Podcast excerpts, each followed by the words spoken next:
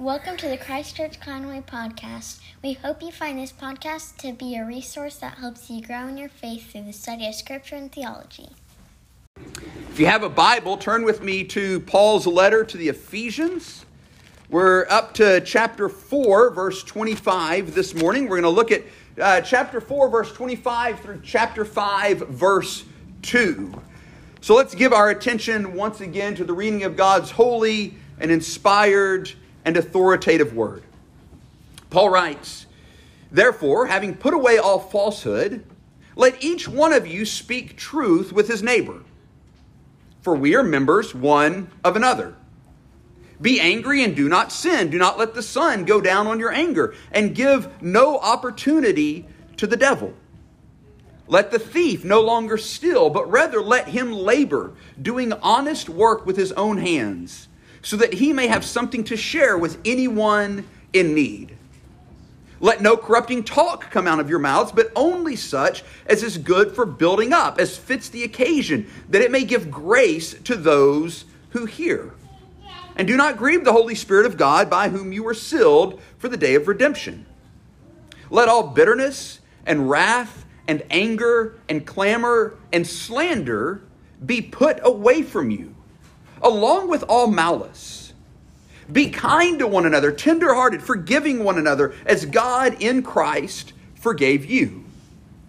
Therefore, be imitators of God as beloved children, and walk in love as Christ loved us and gave himself up for us, a fragrant offering a sa- and sacrifice to God.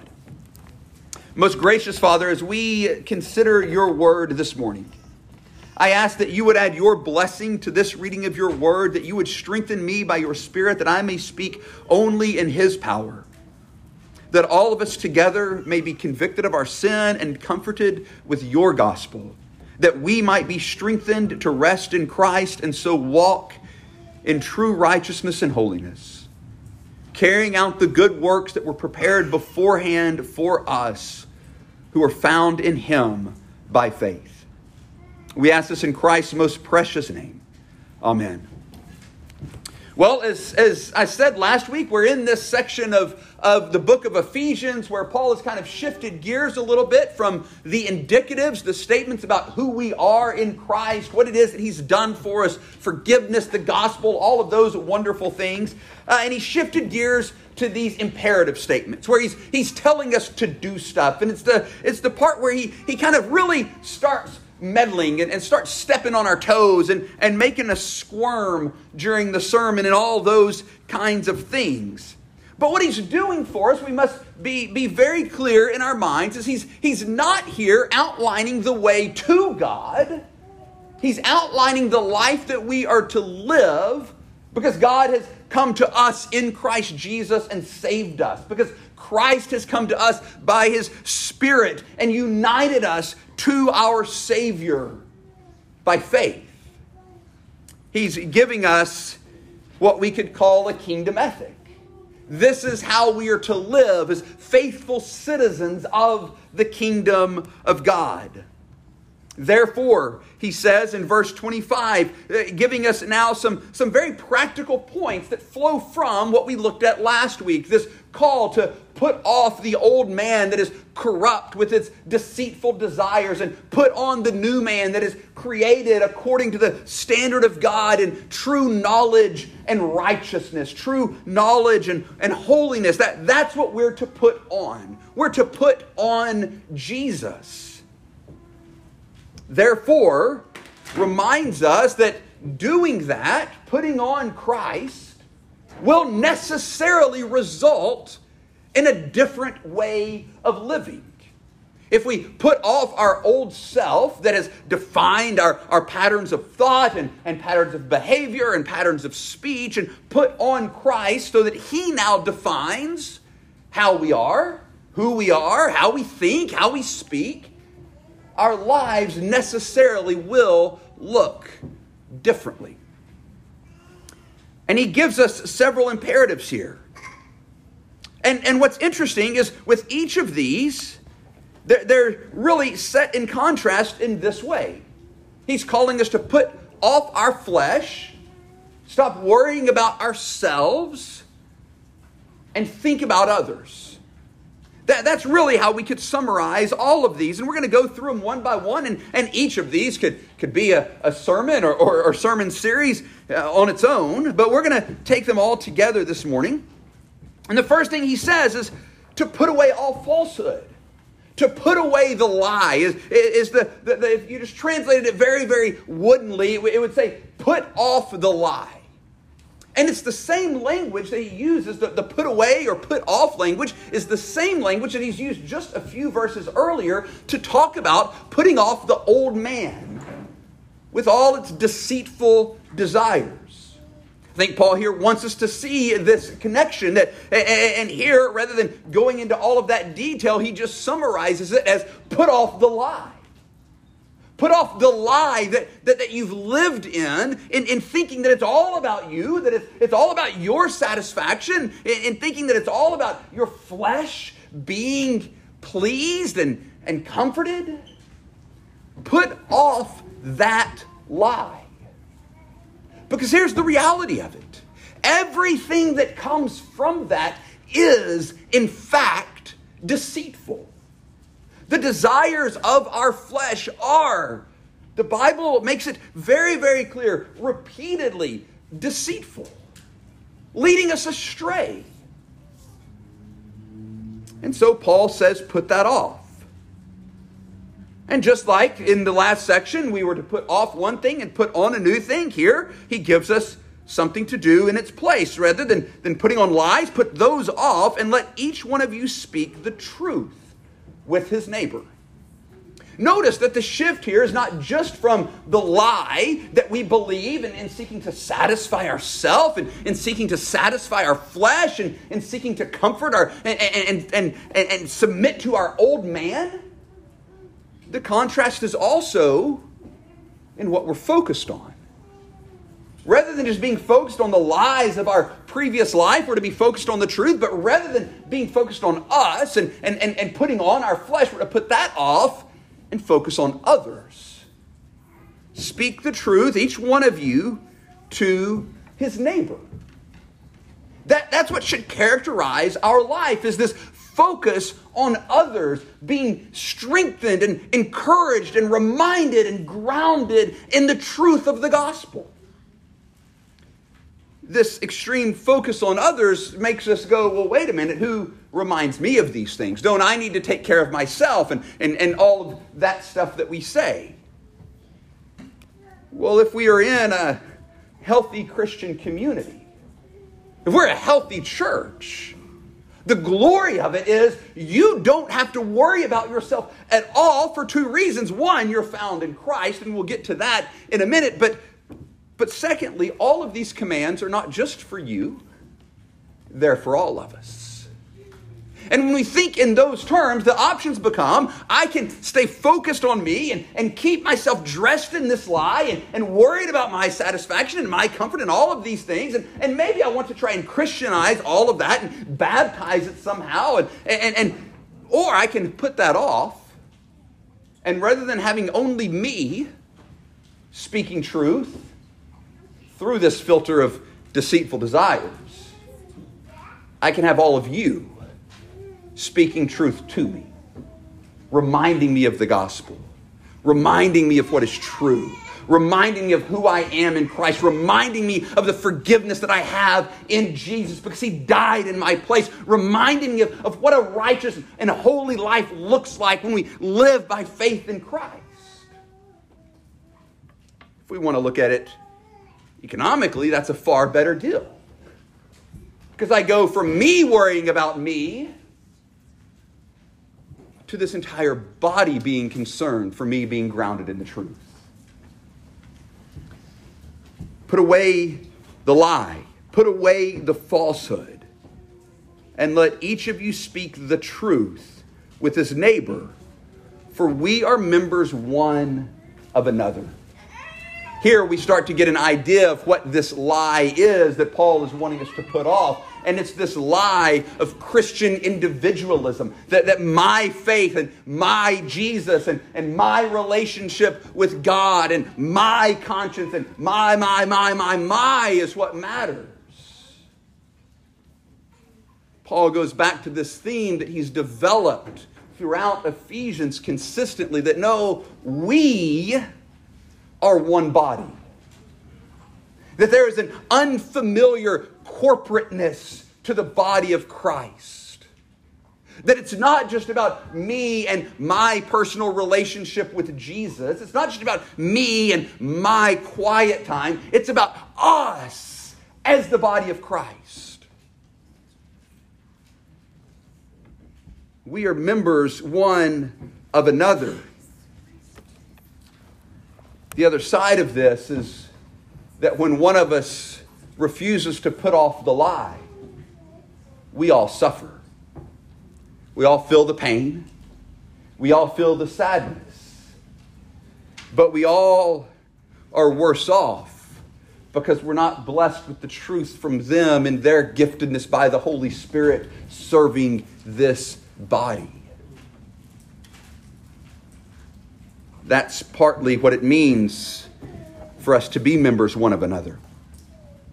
Then Paul, in verses 26 and 27, turns to the picture, kids. It's on your kid sheet. Be angry and do not sin. There's a couple of different ways that this is read.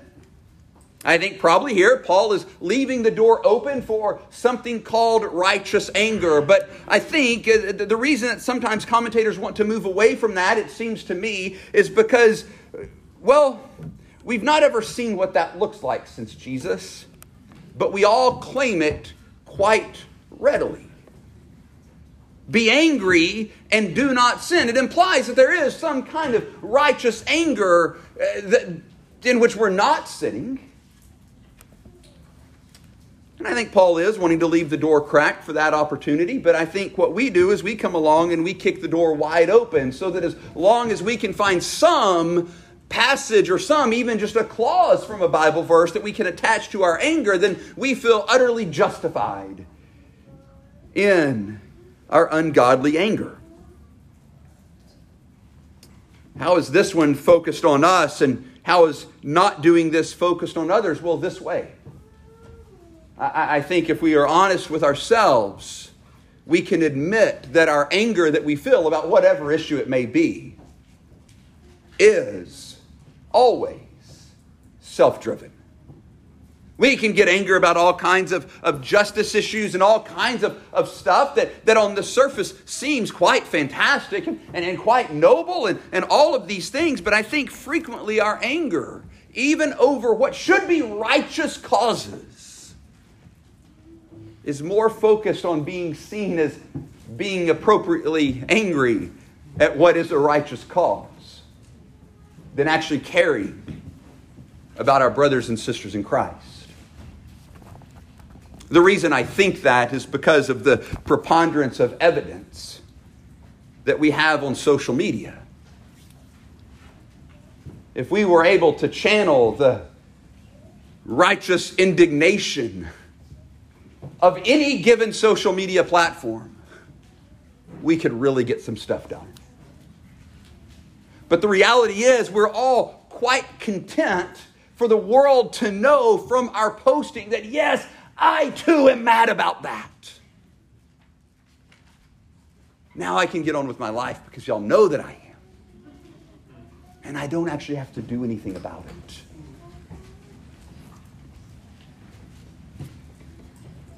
But of course, then there's just the regular old anger that we all struggle with. There's the anger that made us as fathers squirm when we realized that this was, in fact, the passage we were going to talk about this morning. There's the anger that is sin.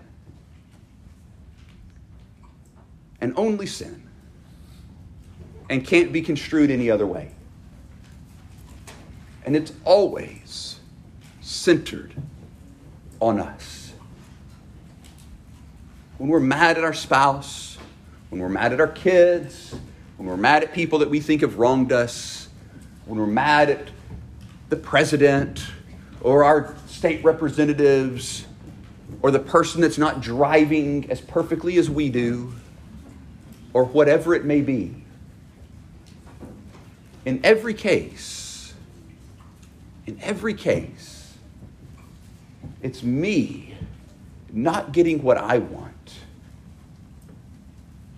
It's me and my exalted self not getting my way and therefore feeling absolutely justified in dispensing wrath.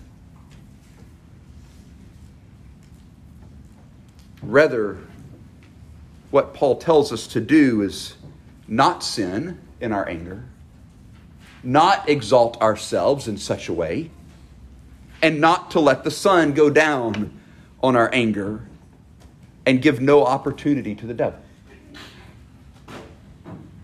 There's limits here. Don't let the sun go down on your anger. What, what this is probably just a, a an idiomatic way of saying reconcile quickly. It may be by the end of the day, we may be able to take it that literally. Certainly, if you're married, I would strongly encourage that principle in your marriage. If there is some tension with, between you and your spouse, or if you have children between you and your children, I would strongly encourage you to literally not let the sun go down on your anger. But seek reconciliation, seek grace, seek mercy seek forgiveness and repentance. And when you can't do that with whoever it is that you're angry with, take your anger in full repentance to Jesus Christ and confess it and forgive. Even if there's no face to face opportunity of reconciliation you still don't have to keep hanging on to it. But how we do this is important. As I was looking for pictures for the kid sheets, I saw this thing and, and, and I almost used it for the, the kid sheet this morning, but it, it had a little angry face and then it had, you know, a, a circle on the end of each finger and it had some cute rhyme like when you're feeling angry, like tap the spot, tap, tap, tap, and now like let sunshine into your heart. And I was like, that's, it was a better rhyme than that. But the, the point is, that wasn't ever going to help anything. Because it's not dealing with the, what the actual issue is. I don't need to count to a hundred. I don't need to count to a hundred thousand. My anger in my flesh can far outlast anything I could count to. I need to repent. I need to confess my anger as sin and seek the forgiveness that I have in Christ and believe it. And believe the security that I have in Him that I don't have to do it for myself. And in this way, I give no opportunity to the devil. Because I stop seeking me and all the divisiveness that comes with that and run to Christ. Let the thief no longer steal, but rather let him labor, doing honest work with his own hands, so that he may have something to share with anyone in need. Again, we see clearly what the thief does is they go and take from other people for their own benefit. They're, they're fixated on themselves, even if they're just stealing for the joy or the, the thrill of stealing something like Augustine talked about. You're, you're still doing it for yourself. And notice Paul's rebuttal to that. It's not just stop stealing it's stop stealing and, and get a job and do honest work with your own hands. And, and he doesn't even stop there. It's not just stop stealing and get a job so that you can provide for yourself. It's stop stealing, get a job so that you can share it with everybody else. Wait a minute. That's not why I work. I work to put food on my table, clothes in my closet, provide for my family the things that we need. And here again, Paul calls us to something more incredible than that. It's not just stop stealing. It's not just stop stealing and get a job. It's stop stealing, get a job, so that you can share with others. See, again, He's saying, put off the lie. Put, put off the, the, this, this whole life philosophy that it's about you taking care of you. What we begin to see is that, that if our Christian ethic sums up and, and ends and, and bolsters a view of life, that it's about me and, and my rights, even if they're baptized rights, that it's an incomplete Christian ethic. Because over and over and over, we're called away from ourselves and to others. To bless with to bless others, to share with others, to, to reconcile with others, to speak truth to others.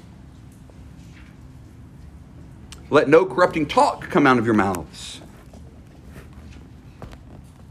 The type of talk that tears other people down, the type of talk that corrupts the fellowship that we have with believers, the type of talk that, that works division in the body of Christ. Let none of that come out of your mouth. The type of talk that, that, that we point out other people's failures, and, and, but only the ones that we're not doing ourselves, because then we feel so much better. But, but that kind of talk corrupts the body of Christ, it, it brings division. Let it not come out of your mouth, Paul says. But only such as is good for building up, as fits the occasion, that it may give grace to those who hear. Again, stop speaking in a way that is corrupt that is the way of the old man with its deceitful desires that are, that are fixed only on itself, but speak in a way that builds up the body of Christ. Speak in a way that builds up and strengthens your brothers and sisters in Christ. Speak in a way that gives grace to those who hear you. We've been around those people. We know what it's like to be around those people that we come away from refreshed. We, we come away from feeling like confident in the gospel. We, we come away being reminded of, of what is true and the glories of Jesus Christ and his life and death and resurrection. And, and, and we want to be around those people again because grace is given. And Paul's saying that's how we should speak not biting and devouring one another, not tearing other people down, not exalting ourselves in our faux theological debates where we show how much we think we know, but seeking to build other people up, to show grace. And indeed, this is what he called us to when he gave all of those offices and, and talked about why they were given. That we may attain to the unity of the faith and of the knowledge of the Son of God, to mature manhood, to the measure of the stature of the fullness of Christ. That the body, when each part is doing its part, may build itself up in love. Is this how we use our words? Are you looking in every conversation to say things even parents in those hard conversations that you have to have with your kids because they've done something wrong. Are you looking, even in those conversations, yes, to speak truth, but to do it in a way that they hear grace?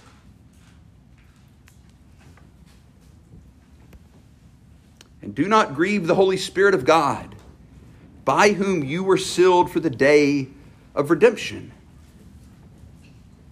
When we look at the places of grieving the Holy Spirit of God, we and the people of Israel grieving God and, and all of these different ideas, we see that, that this happens when they get focused on themselves and think they've no need for God.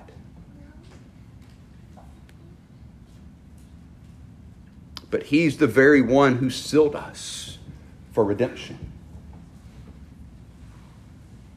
Let all bitterness and wrath and anger and clamor and slander be put away from you, along with all malice.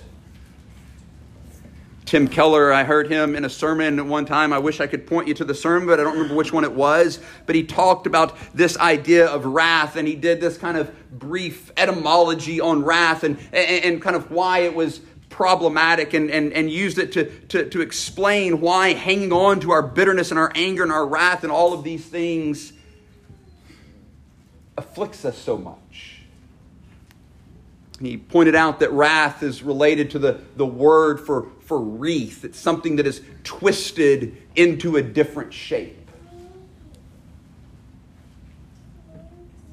And that's what bitterness and anger and wrath and clamor and slander and all of that self vindicating stuff does to us. When we hang on to that, when we dress ourselves in those things, it twists us into a different shape. It makes us the old mythical wraiths that torment because they're tormented. And so Paul says, put that off.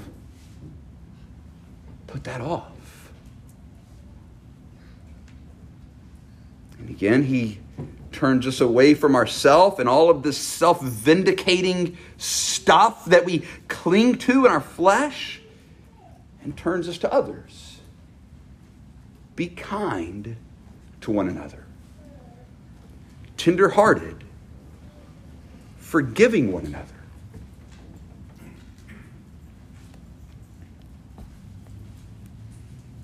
There was a song that came out a few years ago that I, I actually rather like the song. It's very fun, it's very catchy. It's by, uh, I actually don't remember who it's by, uh, but it's called Be Happy. It's a hip hop song, it's just a super fun song, and I love it. But, again, like the picture that I didn't put on the kid sheet, it misses the point. Because it's not something that we can just do. Be happy, be nice, just smile. I promise it'll change your life, it says.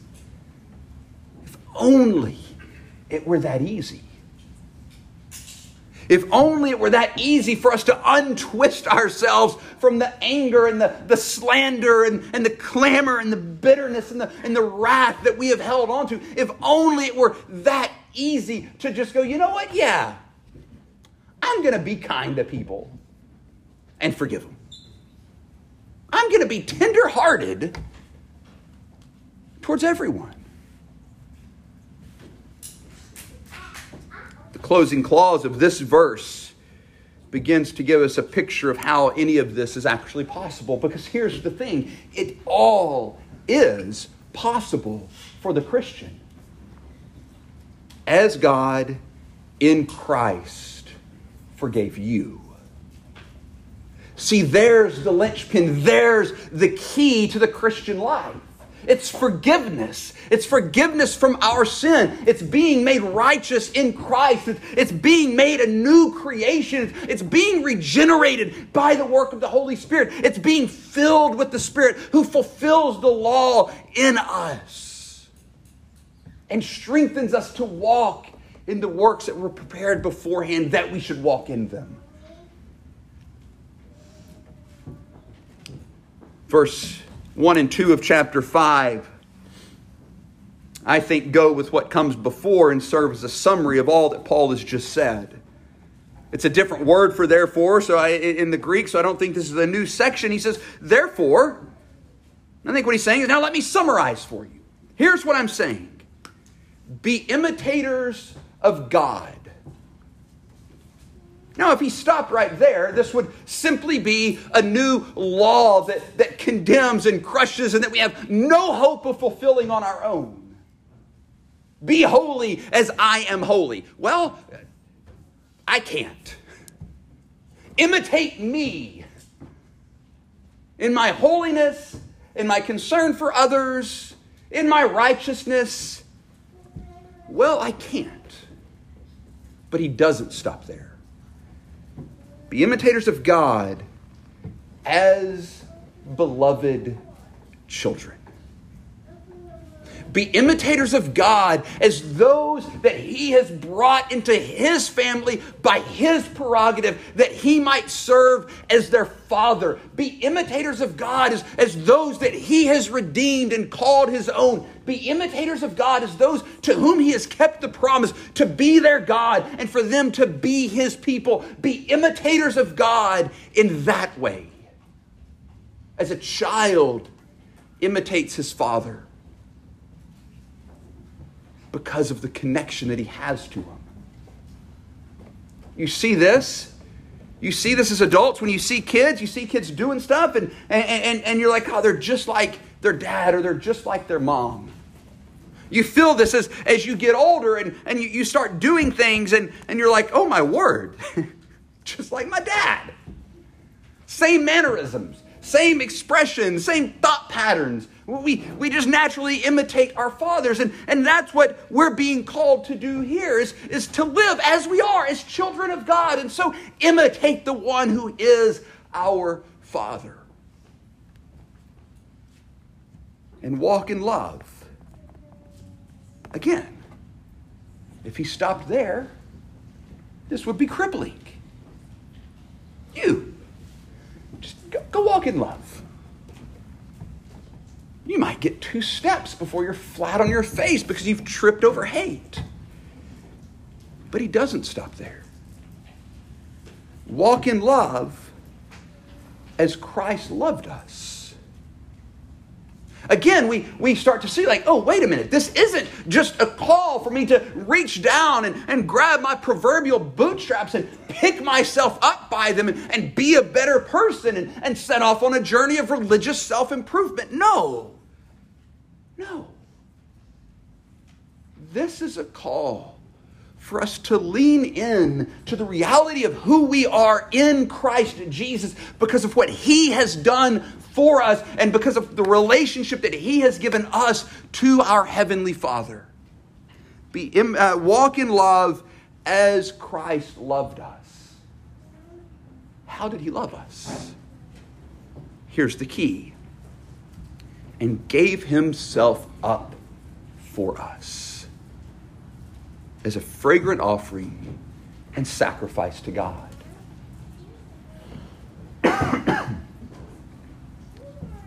what Christ did for us, as Paul so beautifully puts in Philippians chapter 2, is that he did not count equality with God a thing to be grasped but made himself nothing, taking the form of a servant, being born in the likeness of men, and being found in human form, he humbled himself by becoming obedient to the point of death, even death on a cross. He laid his life down as much as he possibly could. Why?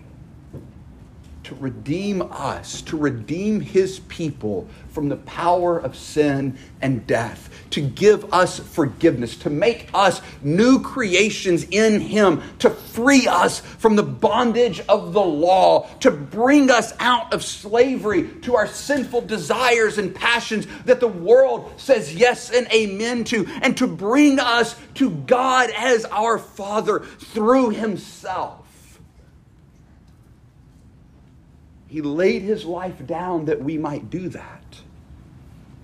And because he has done that, because he has brought us to cry to God as our Father, fully cleansed from our sins, fully redeemed, called holy, made children of God, adopted, filled with the Spirit, that we might be strengthened. Because he has done that,